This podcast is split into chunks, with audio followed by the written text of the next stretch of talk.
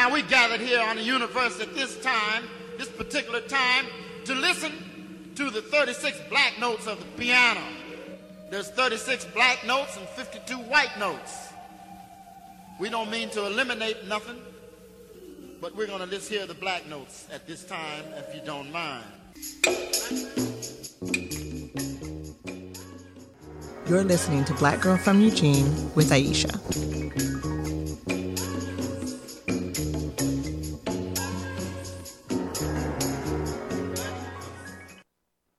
Welcome, welcome. Thank you for tuning into my show.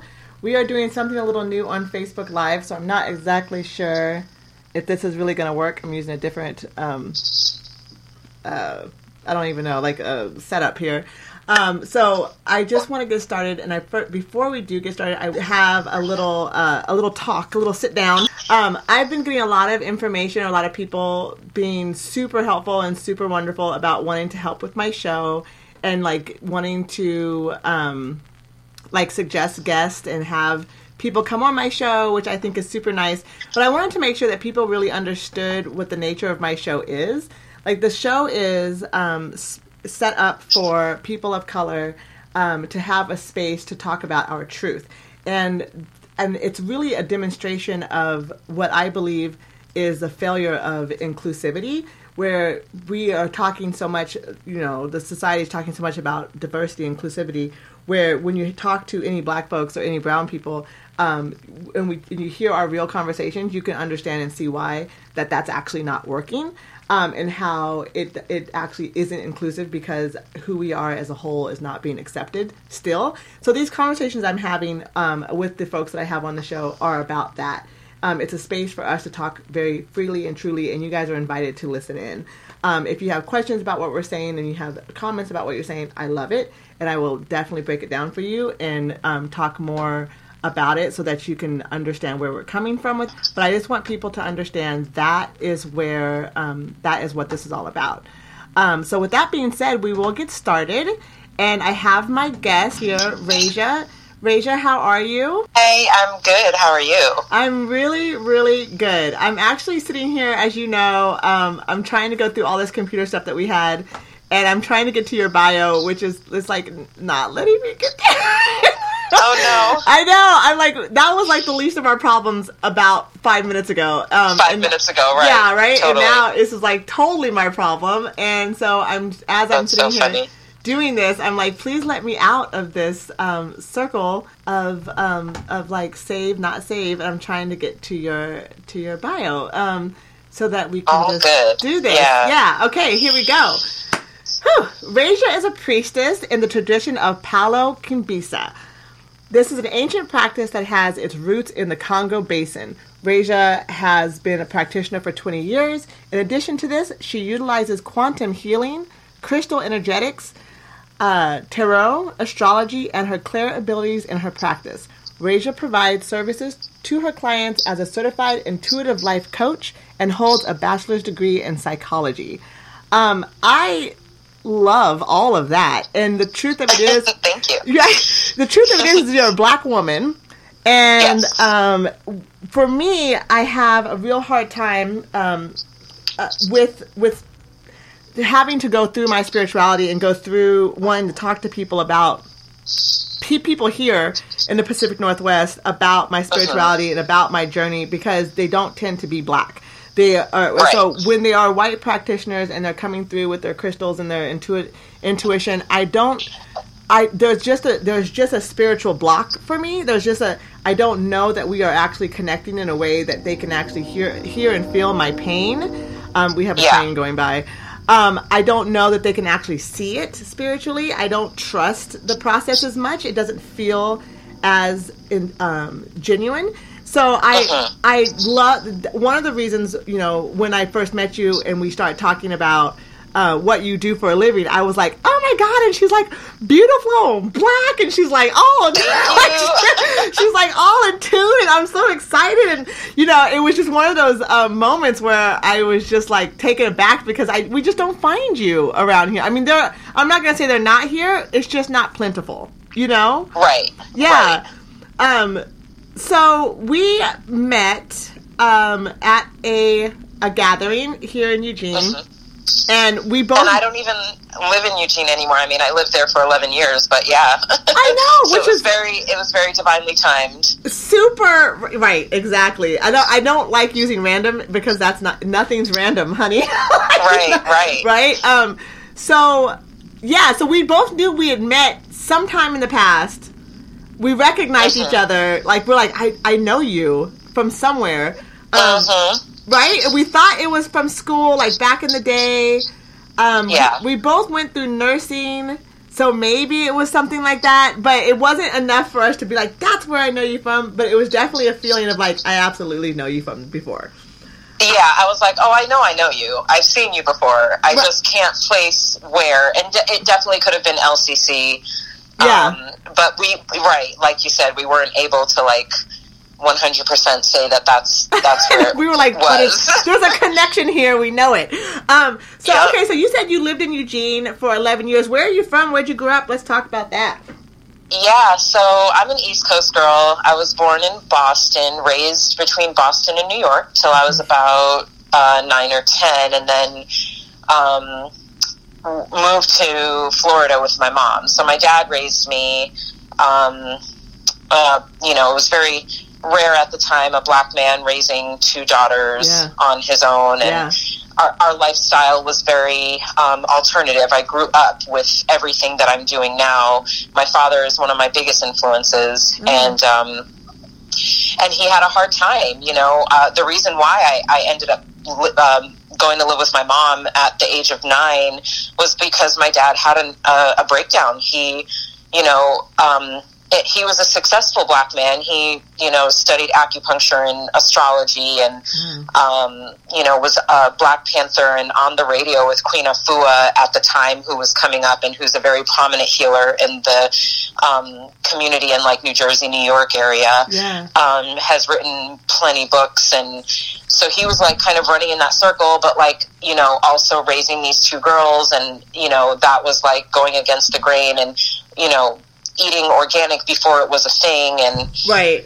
teaching us meditation and all of these things that you know um, we don't you know necessarily identify with in the African American community for Right. so many reasons. Right. Um, and it was really hard for him. So at nine years old um, we, my sister and I, went to go live with my mom, who is a Latina woman.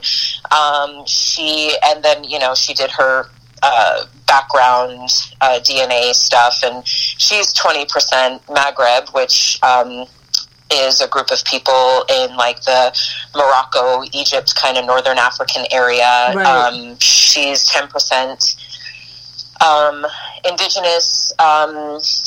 Native American, we don't know exactly which tribe, and then the other 70%, she's um, Spaniard and Portuguese pretty evenly. Mhm. Um, and living with her, she can definitely pass, you know, for a white woman, she's, you know, small, petite woman with brown hair and green eyes right and myself and my sister are not that and so it was very whole whole nother universe um, growing up with her and um, you know racism microaggressions you know Right. Where did you grow up with her that. though? Did she take you over to? Did she bring you over Florida. here? Oh, she. Oh, so you were in Florida with her as well. Yep, Oh, I was okay. still on the East Coast, Okay. and then I left the East Coast when I was 26 and moved to Oregon and um, raised my children there. I knew that, you know, living in the city, and I, I was a teen mom, and raising my children in the city is not what I wanted. And so I had a bunch of friends who had gone to Eugene and visited Corvallis and um, were telling me how beautiful it was and how easy it is to raise a family there. Right, right. So I said, okay, because I couldn't be a good mom and be a good um, birth educator because I was a labor and delivery doula at that time and a lactation educator Uh-huh. and wanted to go back to school for nursing and couldn't do it all. So I left and went to Eugene and stayed there for about 11 years. So, and now I'm currently in Bend, Oregon. And now you're in Bend. Girl, okay, Yeah. can I just talk about how, like, since you've come to the West Coast, you picked all of the whitest places possible? I did. I sure did. But I did that strategically, and I'll tell you why. Because um, i in largely black areas, um, unfortunately, black people don't receive the help that they need because we're seen as, you know, oh, we just want a piece of the system. We're lazy. We're this. We're that. And um, oftentimes can't find the support that we need to get ahead. And as you know, um, we're already behind because we don't have white privilege and we don't have systems that are set up to help us to succeed. The system is set up for us to fail Right. um, or stumble so much that we succeed, but it's so much later in life that, you know, Right. and then we haven't been able to focus on our trauma and our healing that, you know, we then succeed in one area where in our emotional, spiritual, and mental health we're failing. I think Um, that what with what you're saying, I think that one thing that uh, sticks out to me, and as we're Uh-huh. talking about it, is that like the the like you're saying that we don't black folks we don't really identify well with the spiritual, and I'm and I'm air quoting the woo woos. Not that Right. in, in a in a majority sense, because obviously there's us out here that you know I'm learning astrology. My brother is an astrologer. Like you're, you know, Uh-huh. all, deep into the into the spiritual world. Obviously, there that we're out here, but like in a general sense, when you start talking about it, and I think um, that that is a, a because this spiritual um, awakening it feels so European when when that is like such a great example of an appropriation that Yeah. that has been taken out of our spiritual being and seen as um, you know, and I'm air quoting a white thing. Um, that when it when the origins of this come from from Africa and India and, and into the ancients where those aren't where white folks are. This comes from our being, and so that this this disconnect from um, from it being really a source and sense of damage, um, Exactly. right? To Yeah, uh, well, and I think that sorry to interrupt, but No, I think please. that you know when we look at the practices, right? They they are Mesopotamian, they are Asian, they are um, African, they Mm-hmm. are Indian. These are all black and brown places, right? Mm-hmm. And um, and they've been appropriated because the story has been shifted, and we were given. You know, go to church. You know, Right. that's what we were given. We were given like uh, you know, how many years of oppression to say that your practices are wrong and if you do them, you'll die. right, You know, Right. so there's so much fear. And so, what my father worked to do, I mean, you know, before he um, scratched me, did my initiation, and made me a priestess and Palo, we were going, I grew up in the Hare Krishna temple.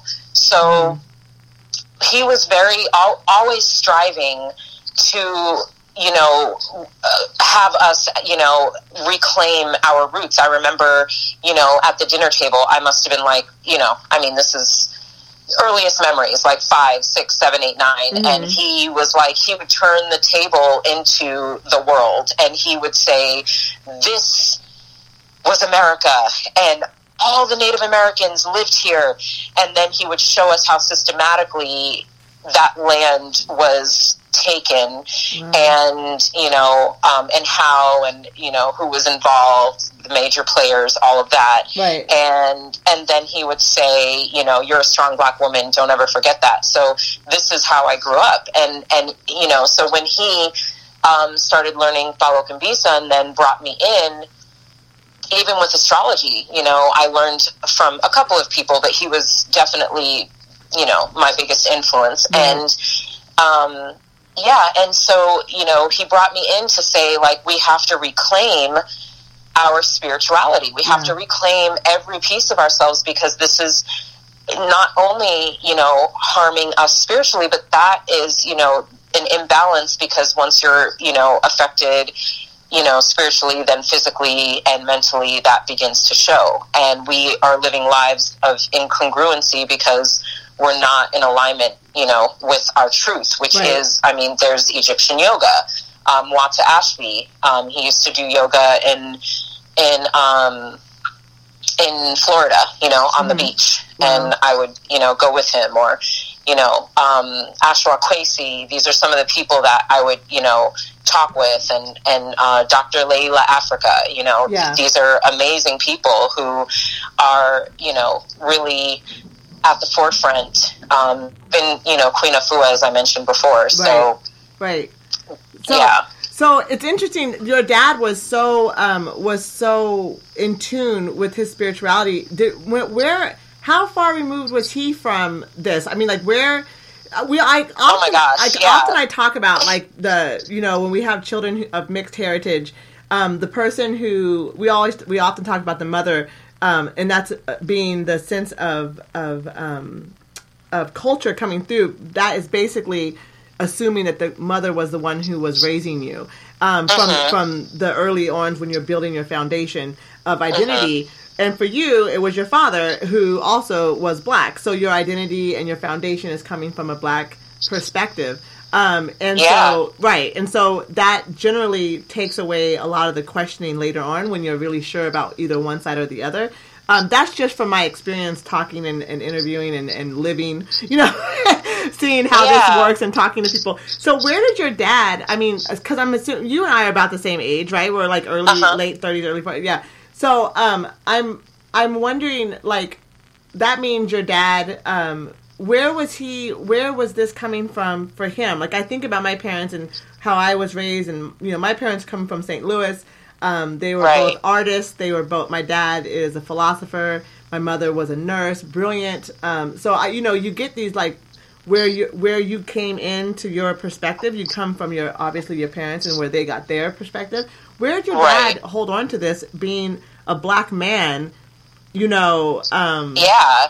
yeah, You know, that's a really good question because, um, I mean, my family, it's interesting, you know, my, he has two sisters. My oldest aunt worked for New York City Transit, retired really well, is doing really well. And then my other aunt, his younger sister, um, she got her master's in child psychology, I believe, um, and is an educator. And so, um, my I don't know where this all came from, except for that. I mean, I do know, and I'm going to tell you, but it Yeah. didn't come from any. Um, it didn't come from any influence of his mother, his father. I mean, my, my grandmother and my grandfather worked hard. My grandfather, Grady Pouncey, was a, a chef, and my grandmother was like the first in her family. They're from Georgia, and like, you know, Yeah.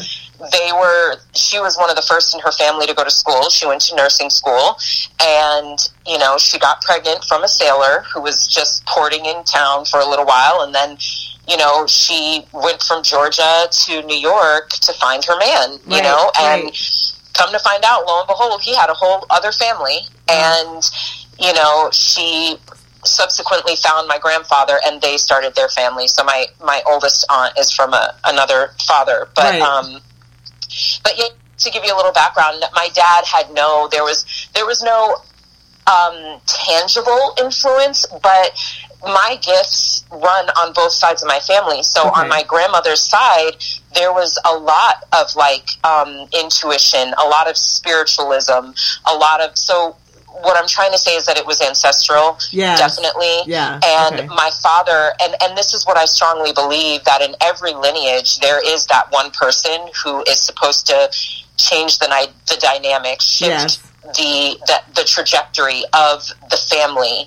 Um, and that person was my dad, and he had, he paid for it. You know, this Yeah. wasn't easy for him. He, you know, was ostracized by my grandfather as like being too soft because, you know, that's a definite thing that runs in the African American community. right. And, you know, um, you know, why was he into music and theology and, you know, philosophy and all these things? Like, why couldn't he just, you know, do, you know, what everybody else was doing and Yeah. fit in, quote unquote. And so he definitely, um, was like, you know, I don't know, I guess like the outsider in the like family. the black, yeah, the the air quote Yeah. black sheep. You know, Right, yeah, yeah, yeah. Um, so yeah, it was, and you know, and he, but I just have amazing memories of my childhood. Just him doing acupuncture on me in our living room, Wow.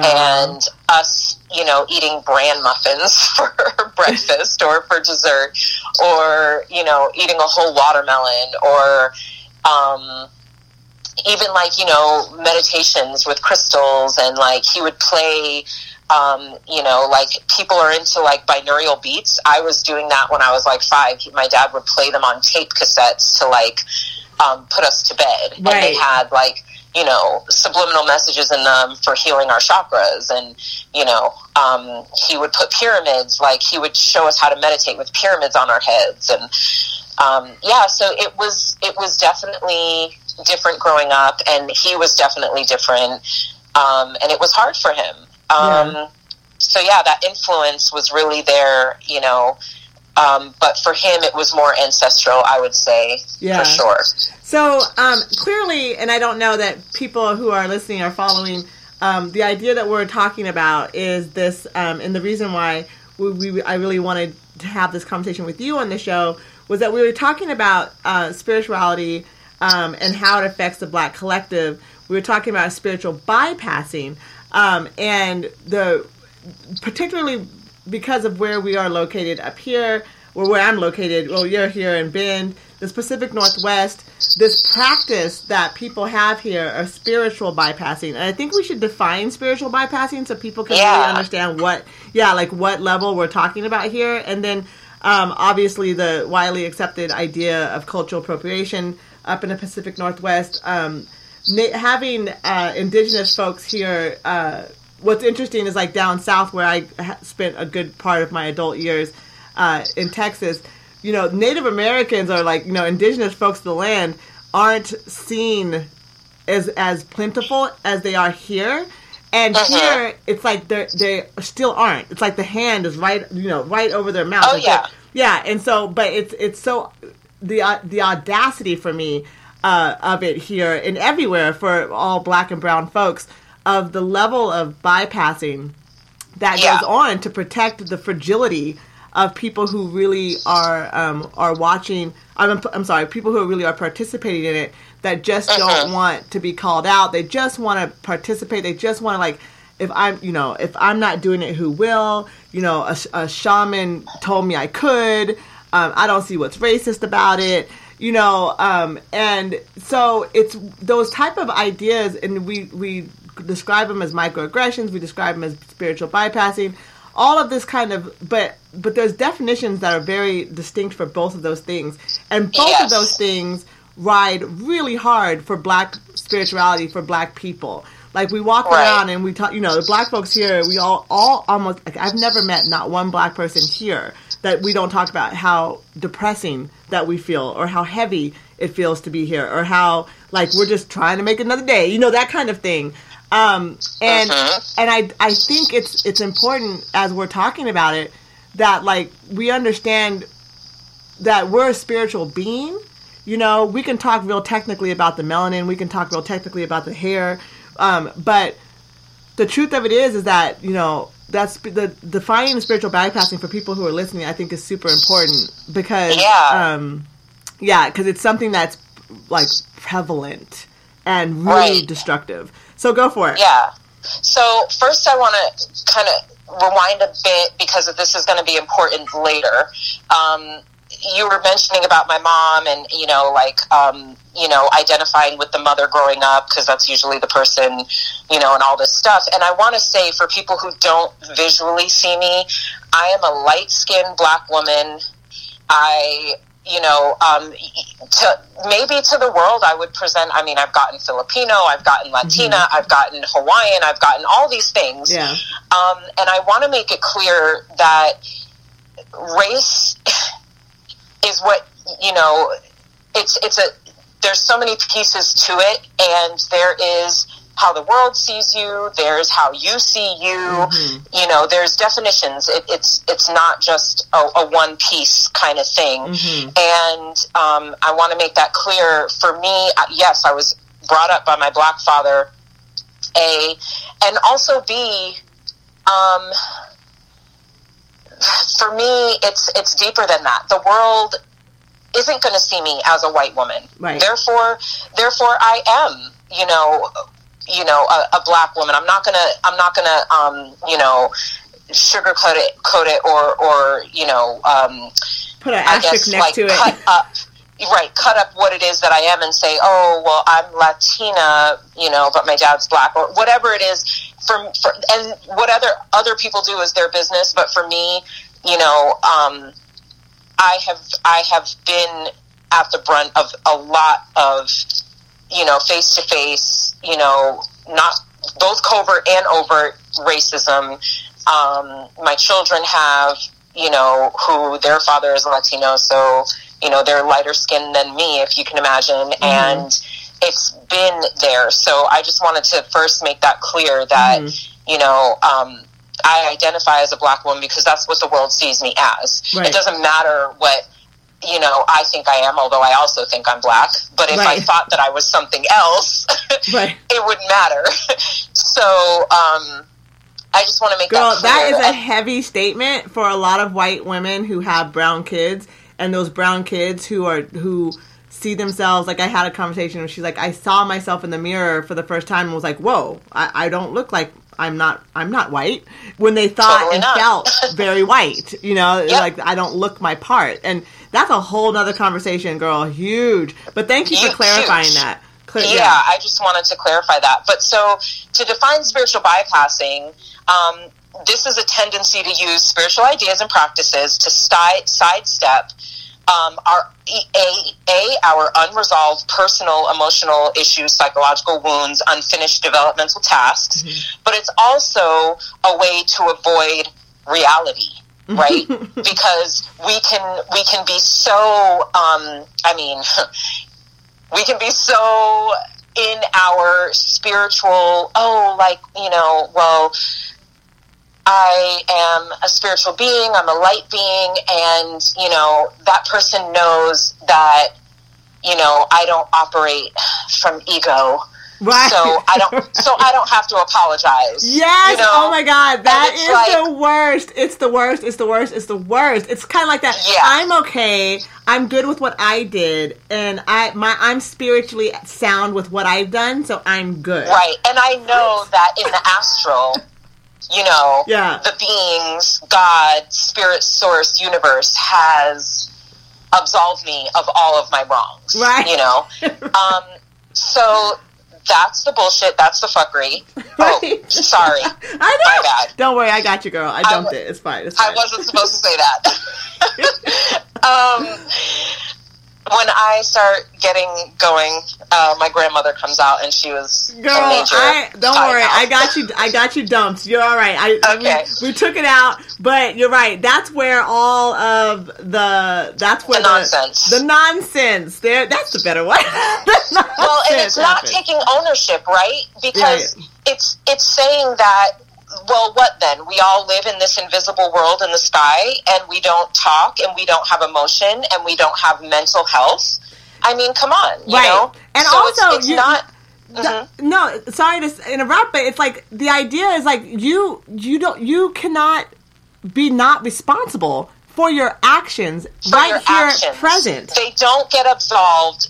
You know, you need to understand because this is, and this is what I teach in my practice to anybody that I work with. Even when I'm doing tarot card readings, I I'm not looking at the tarot cards and saying, "Oh, I see two kings here and two queens," which means you know other people are doing this to you. No, because whatever you're calling into your experience, you agreed to. That's Right. why it's showing up. Right. So let's talk about you and why you are a you know exhibiting this action towards another or b attracting this situation into your existence. Right. because we can't do anything about anybody else outside of ourselves. We have to be the example. And so in my spiritual practice i really preach people embodying the light. That does not mean being outside of your body okay? Light workers um, uh, priestesses, uh, elders of the community. We are here to lead, to guide, and the best way we can do that is by in, by being the example. And and our goal is to bring the etherical down into the body so that we can explain the unexplainable and mundane ways that people can utilize it and apply it to their lives. So and the way that, uh huh.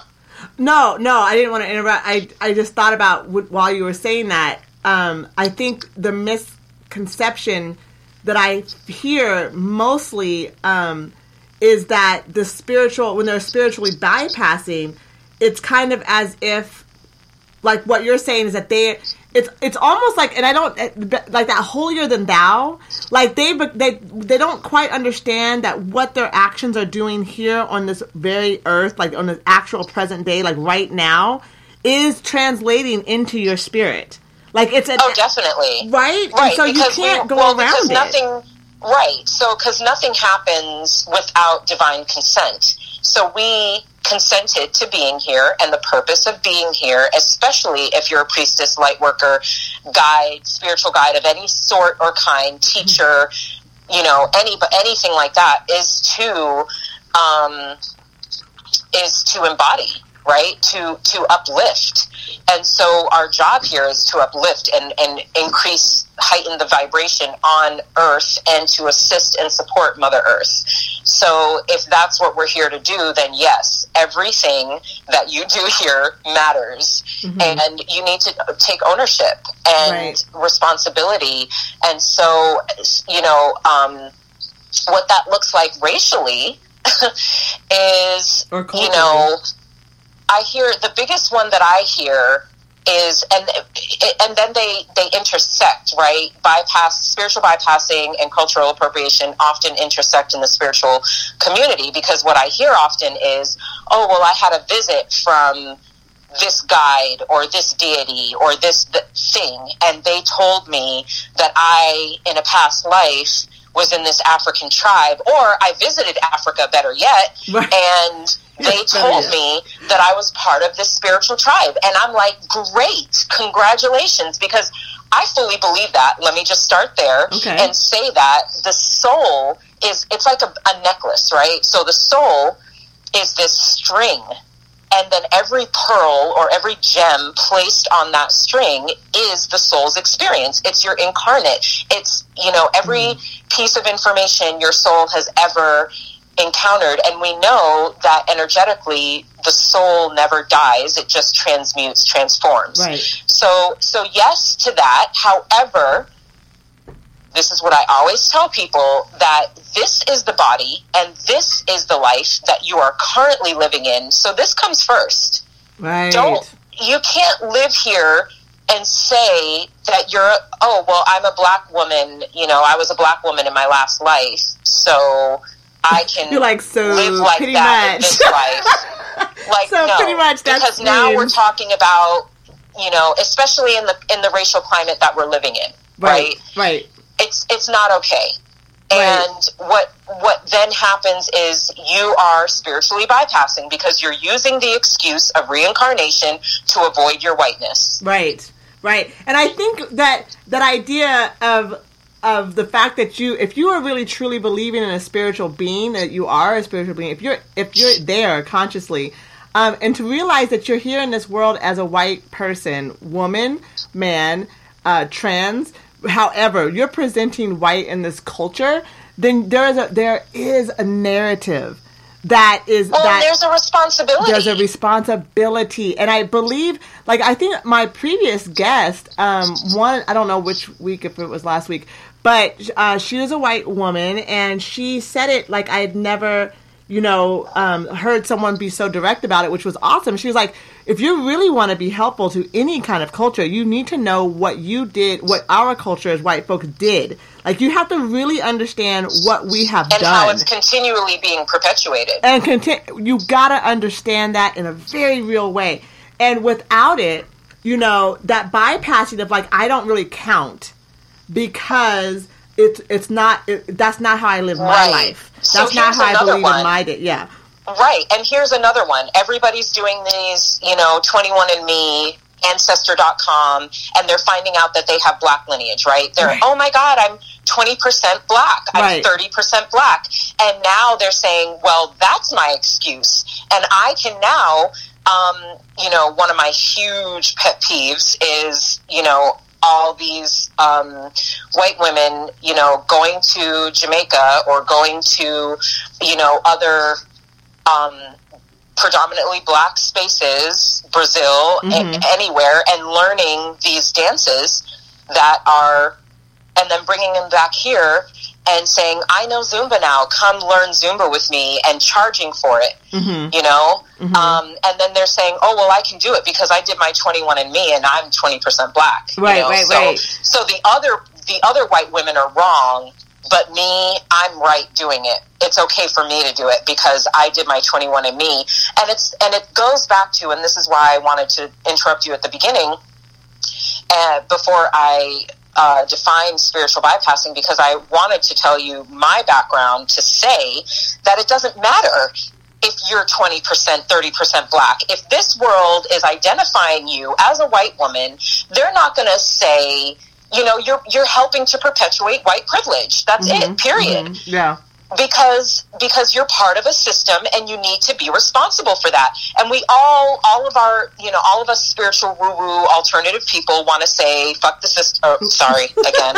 But we want to say like forget about the system. I'm not part of the system. But the reality is is that you are. And i learned this firsthand. I've done a lot of traveling. I've been to a lot of different countries. And and what comes out to me most is how American I am.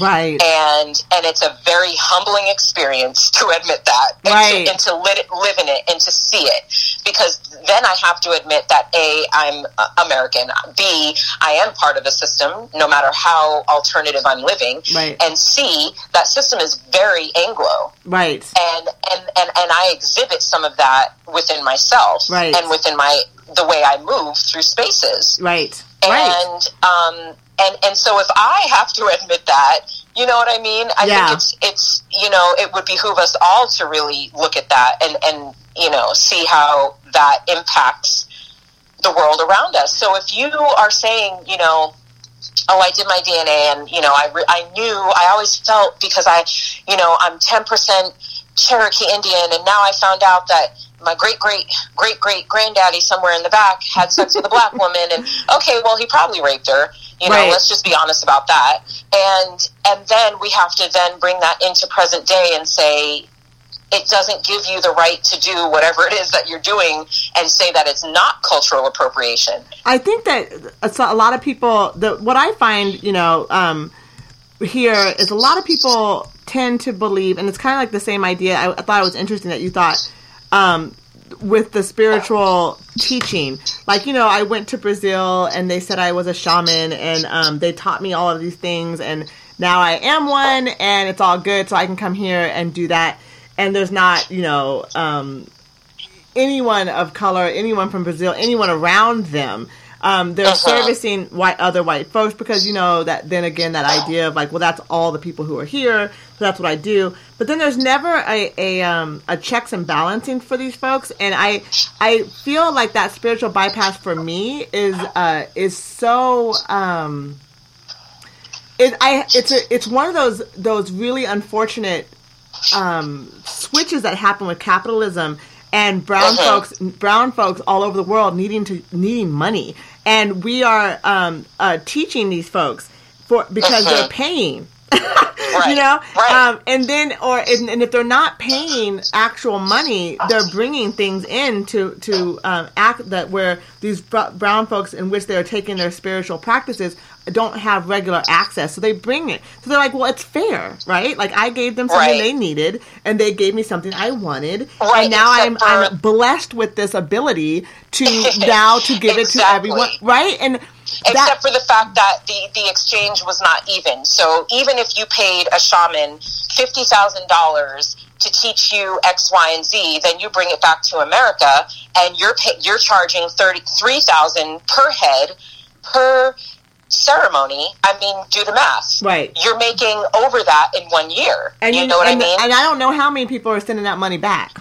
Right. Exactly. right? So that's the other thing I wanted to touch on. So, you know, what I, this is what I would like to see. You know, you go to another country, you feel so called to, I mean, for me, I can say ayahuasca because I'm a Daimista. I've been drinking plant medicine for three years, Mm-hmm. and I began with um, for the first two years with Colombians. Mm-hmm. Um, my madrina, who is Maria Isabel, and then her partner Juan Pablo. Um, they they for 17 years learned in the jungles of Colombia, and then brought the medicine with them, and they hold um, shamanistic circles and journeys, and um, and that's who I first learned from. And then I came to the Santo Daime, and I'm here in, in Bend, Oregon, and, and my church is predominantly white.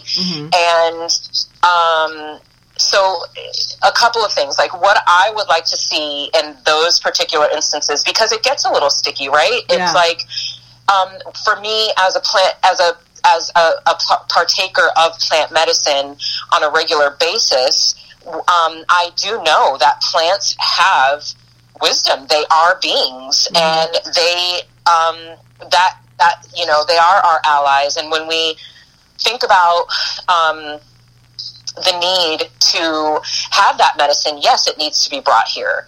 Um, and sometimes, you know, the person who brings it is white, mm-hmm. and I and I don't want to take away from that because the medicine is asking to be brought here because mm-hmm. we need healing. And and and white folks do need it. Mm-hmm. They absolutely do. To be confronted with themselves, confronted with their ego, confronted with their shadow, and absolve themselves in whatever way or educate themselves or humble themselves. Um, so that's a piece of it. Um, but if you can, you know, um, send money back, if you can, you know, educate where this medicine comes from, what's going on in the rainforest, how these people are being affected in real time, and and also instead of you coming to bring the medicine, pay for these people to come over and teach Right. and educate Right. Or if you're bringing people, you know, there, make sure you're dealing with um, indigenous people, um, not just white folks who have gone to Peru or anywhere else, Brazil, and set up some, you know, um, workshop that they do, and you know, to make money, but make sure you're bringing them to the indigenous people, and that you know you get enough money. To get your plane ticket home, but these people have enough money to feed their village. Right. You can, know, we, and can we just talk about for a moment, like the, that issue with what you're saying is so Yeah. pure. You're, it's so pure, and it's such a it's such a, an idea of actual reciprocation. But what we normally see, and like I said, this is all generalizations. This is from my experience, your experience. But what I see is all of a sudden the, the people that they are bringing here is like all of a sudden they're their lovers, they're their husbands, they're they're the Oh they're my gosh, It's can like we it's not talk about that? right. It's not Right. like what what like what why couldn't they why couldn't you bring them Why over in the sense that be- you right.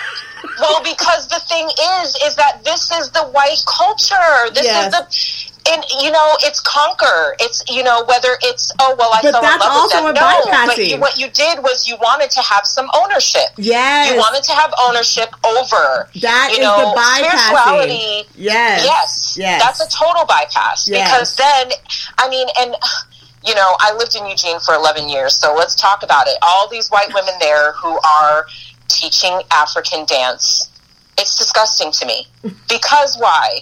Because they went to Africa, they learned some dances, somebody told them they could do it, and then they met some black man who's a drummer, brought him here, had a few brown babies, and now they, you know, oh, and mind you, the man is no longer with them because he comes here and he sees that he can have like three wives and they're all white, Right. and and then or he's made and his then- quota and money and, and then moves on. right Yeah. and Yeah. then the, and then the wife or the you know the white woman sends him back because she he didn't behave appropriately Right. okay so let's let's unpack that first of all you're going to africa and somebody tells you you can learn these dances do you understand the mental health the impact I mean, every black person you meet has PTSD in some way or another because of slavery. And this is cellular memory, okay? It is in our DNA. It has not been washed over unless you've done your work mm-hmm. and you are, you know, you've confronted your healing, but most have not. Mm-hmm. And so when you go to these countries and people say, oh, well, they taught me, I mean, hello, do you know what colonialism does to people? Right. It's internalized hatred and Right. you know and we in every commercial in every way i mean i've been to africa i've been to ethiopia and they have a white mary and a white jesus in their house and they're black people Yeah. you know it's Right. still happening They're deep So African cannot- people. Like this, they've got their own. there was Right, a, there so- was a system before colonization, and they can't Exactly. even see past it. Yeah. so so you can't responsibly as a white person go to another country and get the permission of a shaman of a somebody without looking at the fact that these people have not been able to have space to reclaim their identity body mind and soul in any way That because that, now right there is africa deep- is like half owned by china right. That, so but you know what? That takes what you're saying takes real responsibility for. It for- does. It goes way past that. I felt it in my bones. The music spoke to me. It goes way past that. It goes into having actual reality right here in today's present day and go what exactly is happening with with the idea of the colonization and how this continues as we speak even here in present day as we're speaking and we're talking about you know there's the that whole level of of you know um, inclusion and diversity and that that that conversation people are having and you and I are sitting here having this conversation understanding that deeply in our spirit deeply in our soul that we understand where we can go safely and where we cannot go safely even spiritually. That is taught to us, like you said, through DNA. Like this is a Right. deep, deep, deep wound. this is And- a deep wound that Yes. is still being healed and, and and i'm glad you brought that up where we know where we can and can't go okay i practice Palo Kimbisa i wanted to go with one of my brothers to um, the congo Mhm. and and and learn Palo Kimbisa uh, in its in its true form because what I know was taught to my father by a Puerto Rican man. So it, you know, brought out of the Congo and, and through slavery and through, you know, and so practices have been shifted and modified, which is fine. Right. Um, but he had this opportunity to go and he's like, oh no, you can't go. But do you know how many white people have gone to the Congo? yeah, yeah, And, and they're, and they're okay there. You know what I mean? right. and so it, you know that speaks volumes to the fact that you know um, I mean, when I was a lactation educator, I have so many examples. You know, um, Nestle was sending uh, formula over to Haiti, and babies were dying because it is the white woman um, hallmark of American "you have arrivedness" to breastfeed your baby or to to bottle feed your baby. When meanwhile, white women here in America are like, "Oh, I breastfeed. I don't even use that anymore." Right? Right, right. So what's being what's being fed to these third world countries? What's being fed to um, you know predominantly non-white um, countries, and and how that is still you know the the the pinnacle of success. I mean, even in Latin America, it's like, oh, if you're a dark skinned person, you marry lighter so that your children can be lighter. I mean, it's taught to us in so many ways. It's intrinsic in so many ways. It's part of every system. Um, And I- I this is why we have to practice spirituality, you know, anything we do with awareness, because how is it any different for you to go learn a dance in another country and bring it back here and then um, and then make money off of it? How is that any different than the people who are like, I'm going exploring, you Well, know, I think and they're I think go the to idea Africa. is that when I think what you the idea is that you we're talking about spirituality, right? We're talking about Right. you feeling spiritually moved and connected to a culture, to a people, to someone who you don't recognize in your own everyday world. And if you're not going to do the work to understand the actual damage done and the, and Uh-huh. how you are just by continually put continually um, uh, participating in that culture without understanding the real damage that has been done, Done. you are Yeah. bypassing. You are getting You what are. you want, when Yep. you want it, how you want it. You are actually still working within your col- your uh, colonization, that your power and oppression, brain, right? Yeah. And, And you're you- using your white privilege to do it. and you're using your white privilege to do it and that is the bottom line. Period. and I No, and I don't you're and I think it's. fru- I mean, the frustration that we have. That when we, you know, we started talking about, we were going to talk about the shadow side, right? And unfortunately, Yeah. of course, this hour goes by so fast, and so like we only have like ten minutes left, right? But um, the the shadow side, the the truth, the pain, what what people don't want to talk about, like What they don't want to face. but yeah. they don't want to face is so prevalent. So when you can put in, I'm going to meditate on it and then call it good, um, is is really the issue. Like if you that that idea of being in your present day and understanding just by being who you are in this society with a pale complexion, right? You know what that is doing to the to the, the collective. If you are not actively working against uh, against the oppression that that implies, the privilege Right. that that the privilege in which you're using every day, you have to active. It's so much work. It's so much work. You have to actively work against that, just as brown, Well, black and brown people have to actively work to be seen and to be heard. You and to white feel safe. Right, and to feel safe every day. Children, you know, children, middle schoolers trying to figure out how to keep a, a BSU space black, you know, and the teachers going, well, white folks should be here too. Like, the, the, the we're, we're working uh-huh. hard every day to just Yeah. be here. You know what I mean? Well, and I think, and I think that that requires a level of self awareness that a our American culture does not support. Support, yeah, because know, then yeah. we would have to be awake and it would dismantle the system. right. Um, and B, it ruins your fun because then what? You can't use your white privilege anymore. Darn, Right. you know. Right. And then and then you have to do as much. I mean, um, And then, like, what are you supposed to do with all these feelings you have? Like, you can feel the rhythm, you can feel the connection, you can feel it. I, I know I'm, I, it's in my soul. I know it's, I, I connect with the people from Mali, like, in a way that I never connect with anyone here in my family. I just am not connected. You're gonna have to slow yourself down, Susan. Slow, Slow it down. Yeah. slow your roll. Right.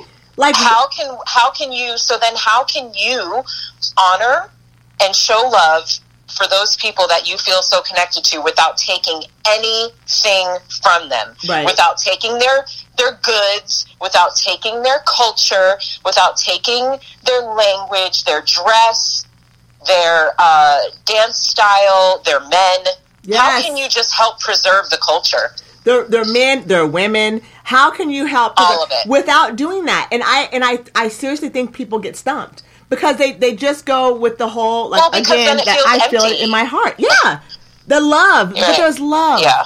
but there's No, love. love is love is being able to see that, see the beauty of it, hold that in your heart. I mean, it's like you know, taking a picture. It's you know, how about just experiencing it Right. instead of taking anything? Right. How about just experiencing it? How about experiencing it and and connecting on a real present day level and leaving it in that beautiful moment? You know what I mean? And Mhm. that Yeah. will change. That will change everyone and anyone. It doesn't have to be about this ownership. And I think it is confusing when people are like, "Well, they want us there because who else is Well, bringing right, the money and that's in?" where you have to have responsibility. Exactly. Exactly. you have to have responsibility because I mean I, I know this one white woman who you know goes to Jamaica and you know I, I, I like to use Jamaica because it's um, so heavily colonialized yeah. and um,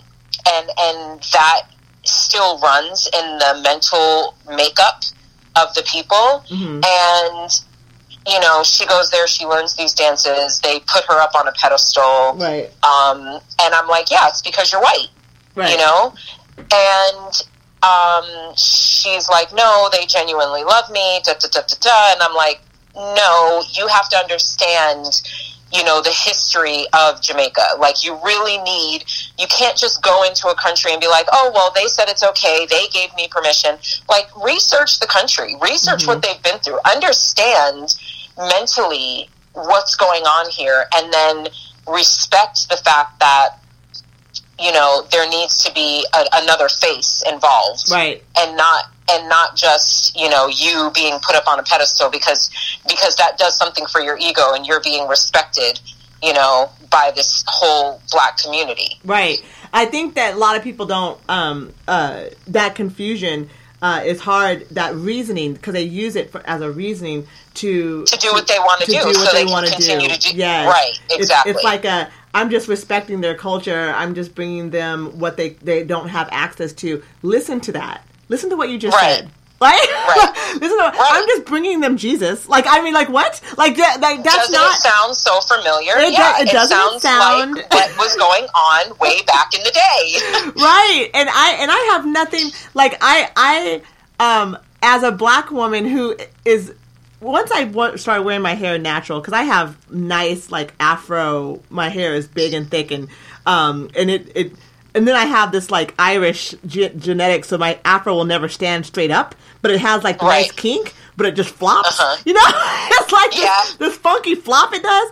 Um, so I have, I'm very fair skinned. Matter of fact, I'm more fair skinned than you are. Like we, you have a very nice brown color. I'm, girl, I've always, you know, it's so funny because brown girl, like girls who have like white mothers will be like, I always thought I was, uh, was lighter. And I'm like, I always, I see myself as darker. Like when I see myself, I'm like, am I that light? Like I always do, right? No, I know. I, I had a partner who was like, babe, every time you use the emojis, I always see you using the darker one. You need to lighten up a little.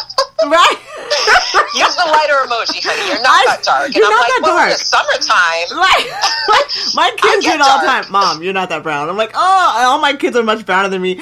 Um, but it's one of those things where I am the same. Where we talked about in the beginning of the conversation how we can go places and they they basically just fit us into any kind of culture that's that's there. Like I'm generally Right. mixed with whatever is there. Like if I'm in Miami, I'm mixed with Cuban. If I'm here, I'm mixed with white. If I'm, you know, if I'm in Hawaii, I'm mixed with whatever. You know, so it's Uh-huh. it's one of those um it's one of those things that I I uh, and like you said, when I go to a different country, when I'm in Honduras, I'm American, right? Right? Oh, So, yeah. 100. right? I mean, well, when I was in Ethiopia, I was white.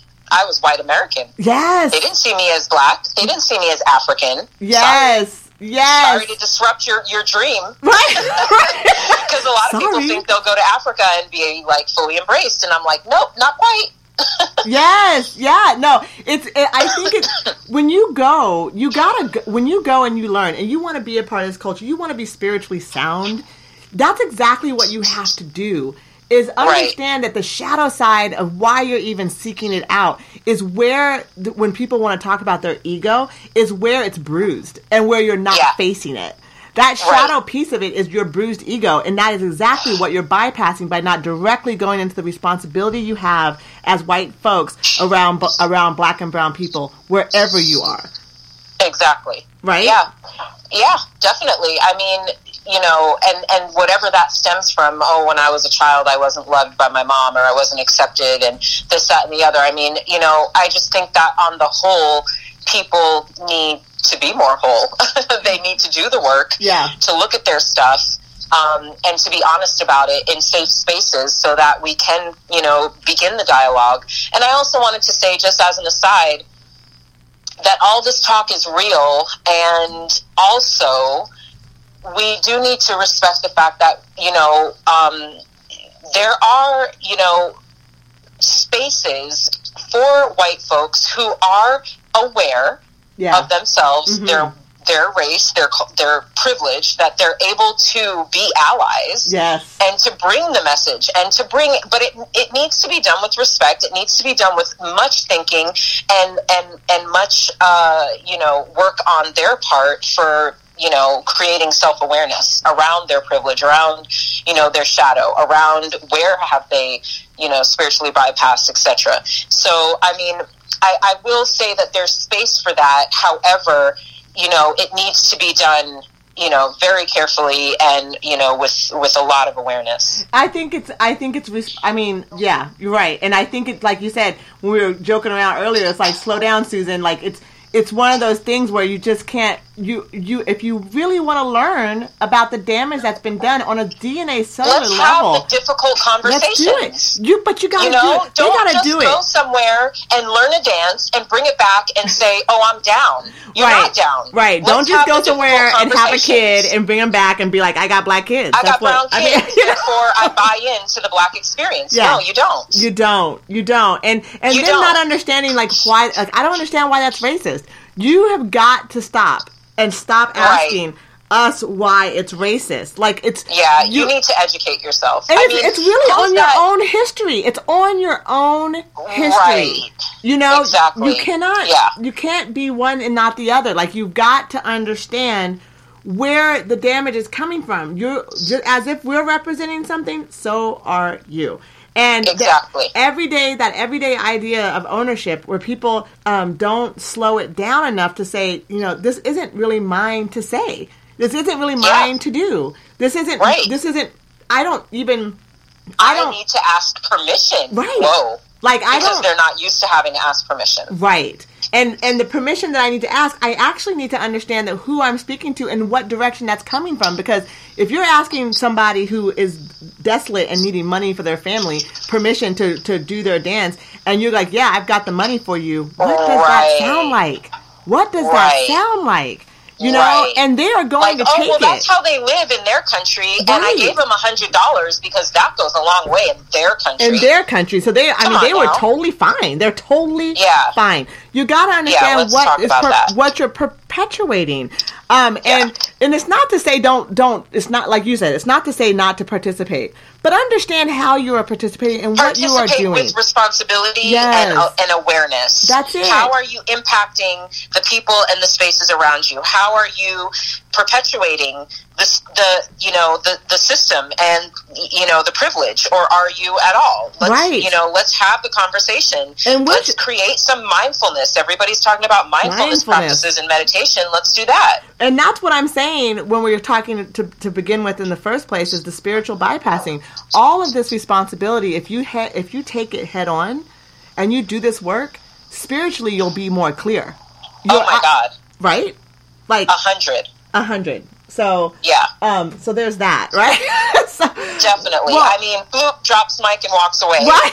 Like, if you want to talk about spirituality and you want to talk about being good in the astral, you know, yeah, yeah, let's talk about doing the work. Let's talk That's about why it. we're you here. know, let's having the have a hard conversation. Let's let's con- do the confrontation. I mean, you know, I had a mentor, and she would always say, "Make every day a good day to die." And I never knew what she meant until I had a spiritual death. And then I had another spiritual death. And now every day is a good day to die. Right. I'm like, let's do it. Let's go. Because what she meant is get so real, get so now current, self aware that you have made peace. You Right. you are in peace. You're at peace. You've confronted your shadow. You've you know I, I always think of like you know the um get uncomfortable. the steps of Right. like Al-Anon or you know any of these you know um, you know recovery programs. It's like that. Like do the work, do the steps. Yeah. You know, make amends. You know, Yeah. admit out loud the shit that you've done, and you know, and and then you can you know move forward. I mean, like for me, there was Amen that. I remember there was this one time I was having this conversation with um, a white woman, and, and we were like, we had both gone to Africa. She had gone to Ghana. I had gone to Ethiopia. And I lied because the white woman had talked about some orphanage um, in Ethiopia. And I, I lied and I said I went there.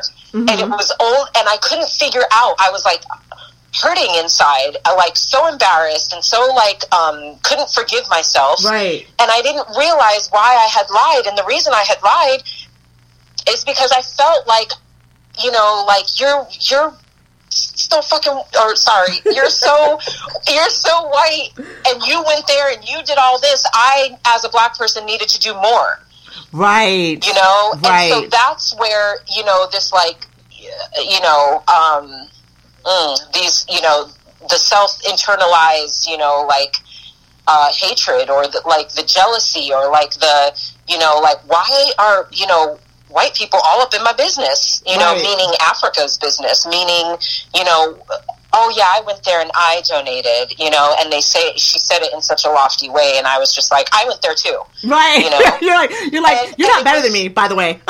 yeah, Yeah, yeah. And and I was, you know, this was before I knew the language of like spiritual bypassing, cultural Yeah. appropriation. This was before I had educated myself, and I didn't understand why I felt so. Um, such a need, but that's my shadow, right? That's Yeah. like that's the shadow work. That's the shadow to really, you know, look at that. and but that's that examine it. Where's it coming defensiveness. from? It's yeah, it's that protectiveness too. It's it's a it's um it's complicated because, like you said, it goes way down into your DNA. It goes way down into Way your, down. your value. Yep. It goes way down into to protection of of um, yourself and the worth that Yes. that she was still pressing down on you, even in even through Ethiopia. She was still more Right, on was top of it it than you like could a- be. You Right. know, like and it was almost like a competition. Like, oh, Yes. oh, who went to Africa and did more? Right. Who You who was the savior this time around? Like that's not what you. Right. That, nah, that's not. that- It wasn't even actually the same. Con- actually, you know, I'm sure, like in retrospect, like you could see that you guys weren't even having the same conversation. You know what I mean? Like, well, of but- course, right. yeah. Like that was, I think, I was, you know, in my late twenties when that happened. And Yes. I'm forty, f- about to be forty-two now. So, Right. you know, Yes. growth, Growth, right? You know, Growth. growth. with awareness, and just seeing how, like, you know, I, I felt that I needed to compete with that. Yeah. you know, Um, Um, I I yeah. think I think that because we're like overtime now because clearly Oh, we gotcha. could no we totally could be overtime like we can talk about this all week long like all- Yeah, yeah. um it's a it's a great conversation I cannot express my gratitude enough Raja for you coming on and really getting like deep and personal about this in the spiritual uh, meaning that it has for us as a collective um a black Oh, folks as a you. collective yeah, it means a lot um Yeah, it means a lot for me. I'm so glad we re-met because I know we met sometime Yeah. back in whatever days, I, and I remember your face, but don't know where from. But I'm so glad that we reconnected, and yeah, this is yeah, it's a great. Thank you for creating the space, the opportunity. It's been great. I I- appreciate you. I am um, more than um, like you know. I don't even know what to say about it. Like it's just it's just like wow. You know, it's great. Um, all right, so let's clo- let's close that off. Stay on the line, Raja, real quick. So I'm just going to end it on the radio here, and we still have Facebook Live for a little bit. Um, I Okay. wanted to let Eugene know that I do have a Patreon page that will support my work as a podcaster and allow my um, platform to grow and to hopefully um, be able to move through and out and around. Um, and it is patreon.com black girl from Eugene underscore one. I'm also on Facebook and on Instagram, same thing, Black Girl from Eugene. So follow me there, support me everywhere, and I appreciate all that you are. Thank you so much.